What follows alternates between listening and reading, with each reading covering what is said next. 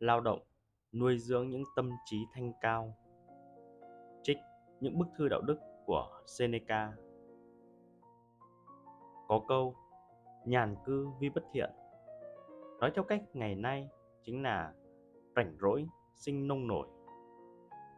Việc dư thừa thời gian khiến ta dễ sinh ra cảm xúc chán trường. Ta sẽ cố gắng xua đi sự buồn chán bằng những thú ăn chơi như mua sắm nhậu nhẹt, thậm chí hút chích.